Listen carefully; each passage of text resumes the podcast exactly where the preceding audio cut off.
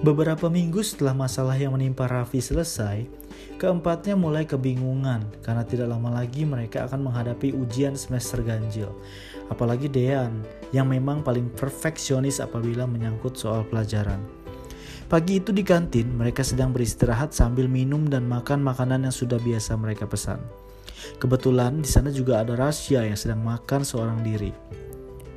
Toy, Rasya sendirian tuh, samperin sana, ucap Radit menyarankan. Toya yang ternyata tidak melihat langsung berbalik melihat ke arahnya. Tunggu apa lagi? Raffi ikut menyemangati.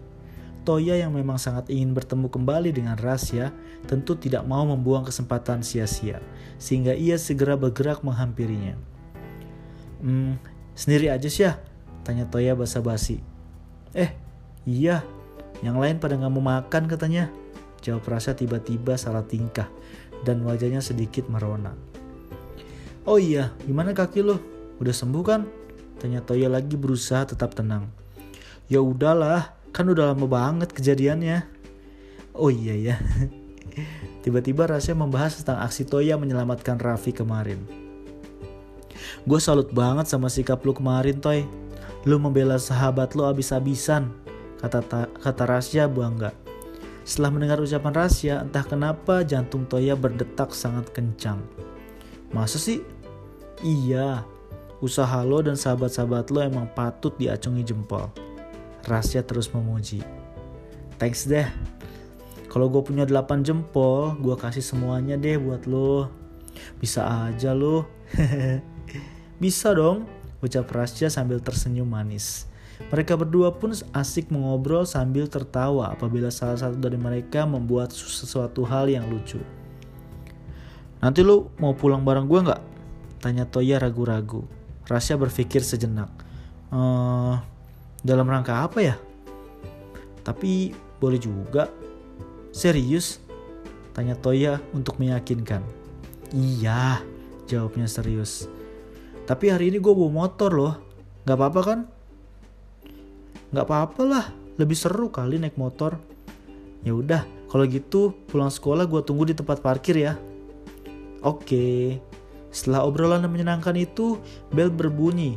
Tanda jam istirahat telah habis. Segera saja mereka berpisah untuk menuju kelas mereka masing-masing.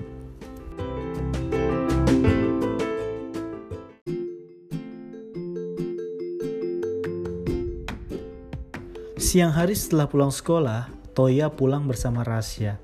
Tentu ia tidak ingin membuang kesempatan ini dengan sia-sia, sehingga terlebih dahulu ia mengajaknya jalan-jalan. Enaknya ke mana dulu ya? Tanya Toya membuka obrolan. Maksud lo? Ucap Rasya malah balik bertanya. Iya, kita jalan dulu ke mana gitu, baru pulang.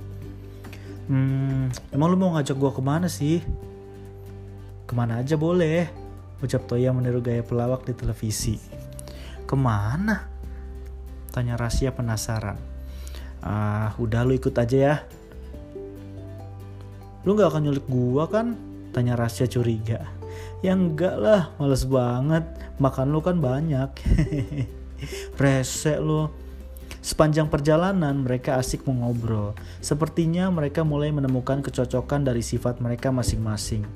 Panjang waktu perjalanan ternyata membawa mereka ke tempat yang pasti semua orang sudah tahu. Dufan. Lu ngajak gue ke Dufan, kata Rasya bersemangat. Suka nggak? Soalnya ya tempat ini paling terjangkau lah saat ini. Yang penting kan kita bisa happy-happy. Suka banget lah. Udah lama gue gak ke sini. Betapa senang hati Toya karena ternyata Rasya sangat menyukai idenya. Mereka pun bergegas masuk dan bersenang-senang di sana. Mereka menaiki semua wahana yang ada, dari mulai bermain bom-bom kar arum jeram sampai menaiki tornado dan juga wahana lainnya. Sumpah ini asik banget, kata Rasa sesaat setelah turun dari permainan histeria. Namun tidak demikian dengan Toya yang wajahnya berubah pucat.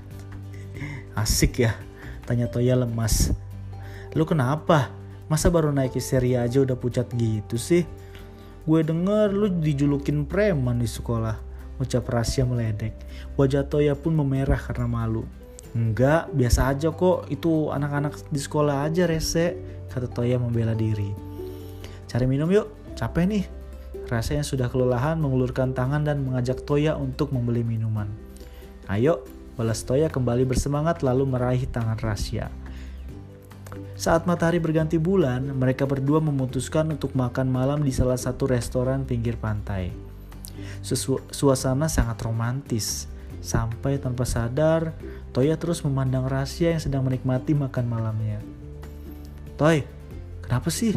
Kok lihat gue kayak gitu banget? Toya pun terkejut. Hah? Kenapa sih? Tanya Toya tidak menyimak. Kenapa lu lihat gue aneh banget? Oh, nggak kenapa-napa lah. Mereka pun melanjutkan acara makan malam mereka. Lalu setelah itu bergegas pulang karena hari sudah larut malam.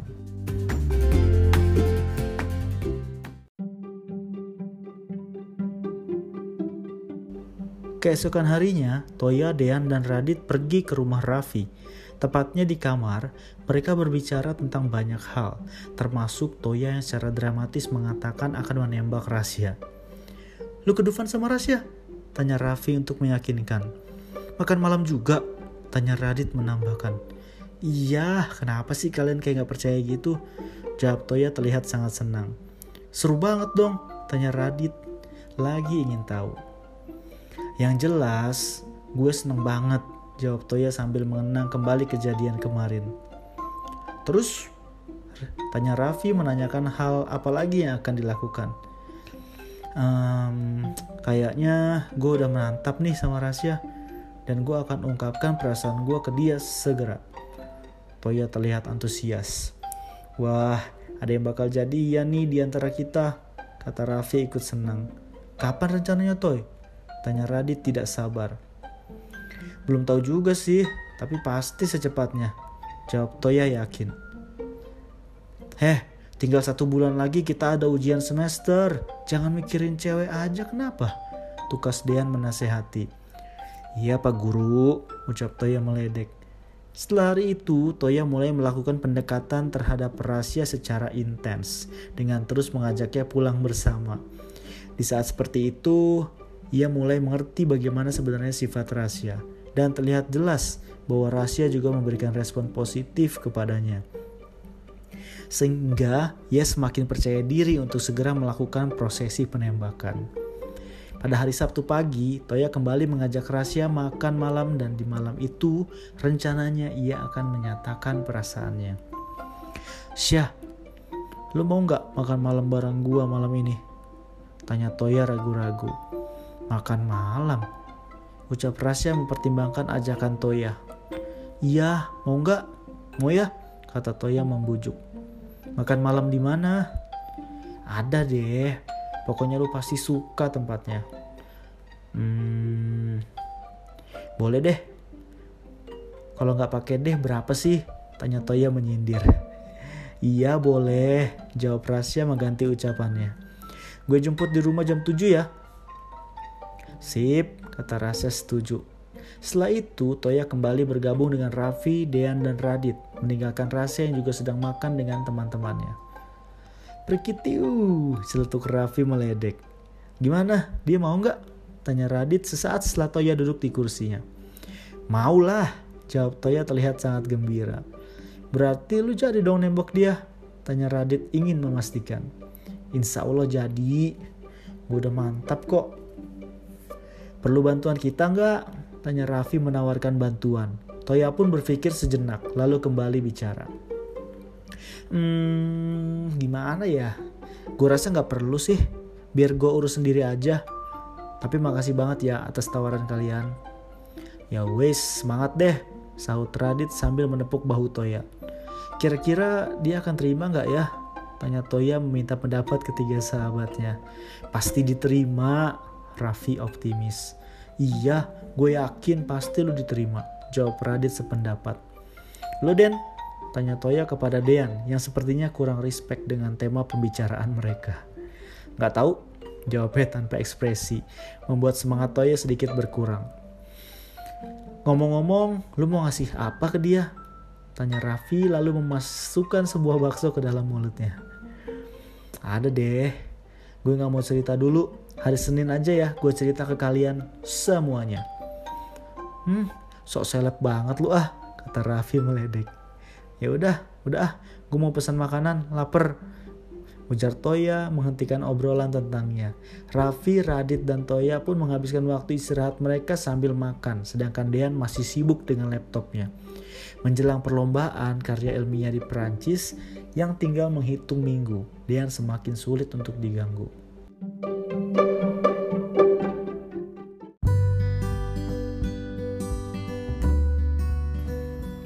Malam yang dinanti pun tiba. Cuaca yang cerah dan langit bertabur bintang membuat suasana hati Toya semakin optimal. Toya merasa agak grogi saat ia tiba di depan gerbang rumah Rasya. Malam itu ia menggunakan jas kasual berwarna biru navy dengan dalaman kemeja putih dan menggunakan celana panjang semi jeans berwarna hitam. Sedangkan betapa terkejutnya ia melihat Rasya yang tampil luar biasa cantik malam itu dengan gaun malam indah berwarna biru muda dan sepatu hak tinggi, membuatnya begitu terlihat anggun. Lu cantik banget malam ini, ucap Toya mengagumi. Masa sih? Tapi lu juga keren kok, kata Rasya balik memuji. Thanks, Toya tersipu malu. Segera saja Toya membukakan pintu mobil untuk Rasya. Lalu mereka berdua memulai perjalanan malam itu menuju sebuah restoran mewah yang letaknya berada di lantai paling atas sebuah gedung di Jakarta. Sehingga sambil makan malam, mereka bisa melihat pemandangan lampu-lampu dari gedung-gedung tinggi di sekitar mereka. Wow, keren banget tempatnya. Ucap Rasya kagum saat sampai di meja mereka. Toya sengaja memesan meja yang letaknya persis di sebelah jendela, sehingga mereka bisa melihat dengan jelas gedung-gedung di sekitar mereka. Lu suka Tanya Toya lalu menarik bangku dan mempersilahkan Rasya untuk duduk. Suka banget. Ternyata selera lu oke juga ya, kata Rasya memuji Toya sesaat setelah ia duduk di kursinya. Oh iya dong, kata Toya jadi salah tingkah. Rasya pun tersenyum simpul.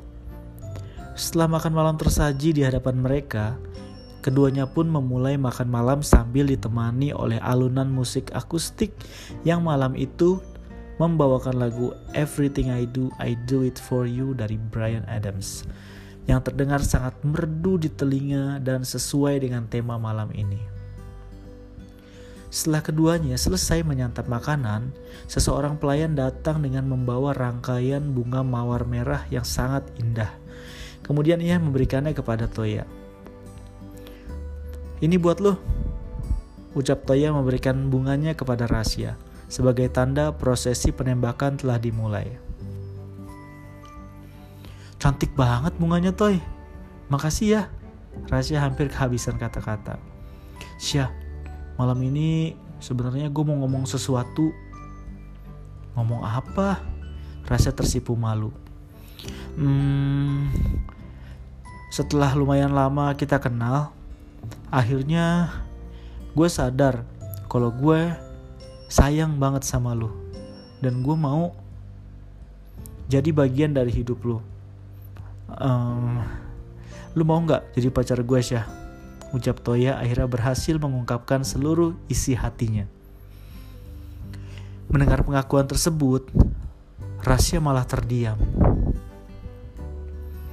Kok diam tanya Toya setelah cukup lama mereka saling diam ingin rasanya mengatakan sesuatu tapi mau dikata, ia malah mengatakan hal yang sangat mengejutkan. Maaf Toy, gue gak bisa, ucap Rasya berusaha tegar. Toya sangat terkejut mendengarnya. Kenapa sih ya? Apa gue kurang pantas buat lo? Rasya segera menyanggah. Bukan, lu udah terlalu baik buat gue. Tapi maaf, gue gak bisa. Jawab Rasya yang langsung pergi. Bahkan bunganya pun ia tinggalkan di atas meja. Toya yang sangat terpukul langsung mengejar Rasya yang sudah terlanjur masuk ke dalam lift, sehingga ia memutuskan untuk berlari lewat tangga darurat. Beruntung ia berhasil mengejar Rasya sampai di tempat parkir. Syah, Syah, tolong jelasin kenapa lu gak bisa terima gua, kata Toya sambil terengah-engah. Gue minta maaf Toy, gue bener-bener gak bisa, kata Rasya mulai menangis. Tapi kenapa? Kata Toya tidak mengerti kenapa. Jangan paksa gue. Syah, Kasih gue alasannya. Please, biarin gue pergi, Toy. Rasya memohon. Toya yang tidak tega melihat cewek menangis, memilih untuk membiarkannya pergi. Semakin lama semakin menjauh. Malam itu seakan-akan bulan dan bintang menertawakan kegagalannya. Diselimuti udara dingin malam hari itu, ia masih berdiri terpaku, meratapi nasib. Toya patah hati.